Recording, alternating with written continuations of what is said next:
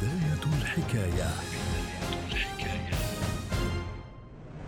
يناير الشهر الأول من العام طبقا للتقويم الميلادي الذي يبدأ العد فيه من سنة ميلاد المسيح.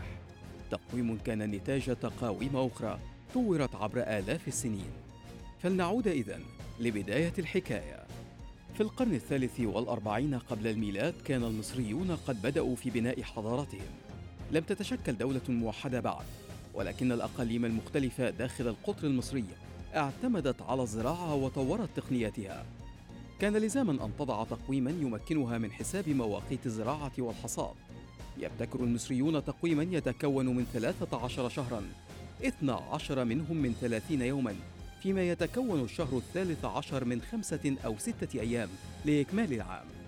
ومع بزوغ حضارات أخرى في العراق والهند والصين ظهرت تقاويم اعتمد بعضها على حركة القمر وبعضها على حركة الشمس وجمع بعضها بين دورتي الشمس والقمر. كان انفتاح العالم بالتجارة حينا والحرب أحيانا. يصهر الحضارات وينقل معارفها. ومثل بزوغ الدولة الرومانية وهيمنتها كقوة عظمى على معظم العالم القديم وسيلة لتقديم تقويم مكون من عشرة أشهر منحها الرومان أسماء آلهتهم. وعندما احتلت الإمبراطورية الرومانية مصر استفاد الرومان من علوم المصريين الفلكية. قام يوليوس قيصر بتعديل التقويم الروماني القديم بالاستعانة بأحد الفلكيين الإسكندرانيين. تقويم تتألف فيه السنة من 12 شهرا. يتكون الزوجي منها من 30 يوما والفردي من 31 يوما. بالإضافة لشهر فبراير المكون من 28 يوما والذي يضاف إليه يوم واحد كل أربع سنوات.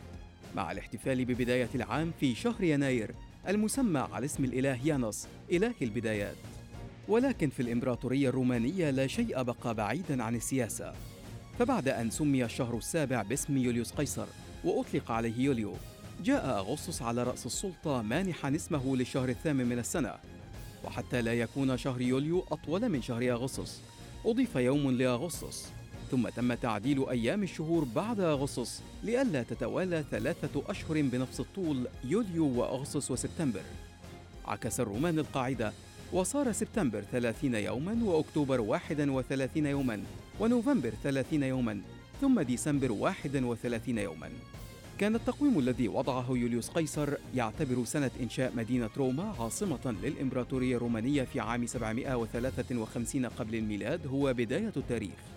وفي منتصف القرن السادس الميلادي وبعدما أصبحت المسيحية ديانة الإمبراطورية الرومانية الرسمية نجح الراهب الأرمني دينيسيوس الصغير في دعوته لأن يكون ميلاد المسيح هو بداية التقويم. وفي العام 1582 ميلادية يلاحظ البابا غريغوري الثالث عشر أن الاعتدال الربيعي الحقيقي يقع في الحادي عشر من شهر مارس وليس في الحادي والعشرين منه. تبين أن التقويم اليولياني أخطأ في حساب حركة الأرض حول الشمس بإحدى عشرة دقيقة وأربع عشرة ثانية.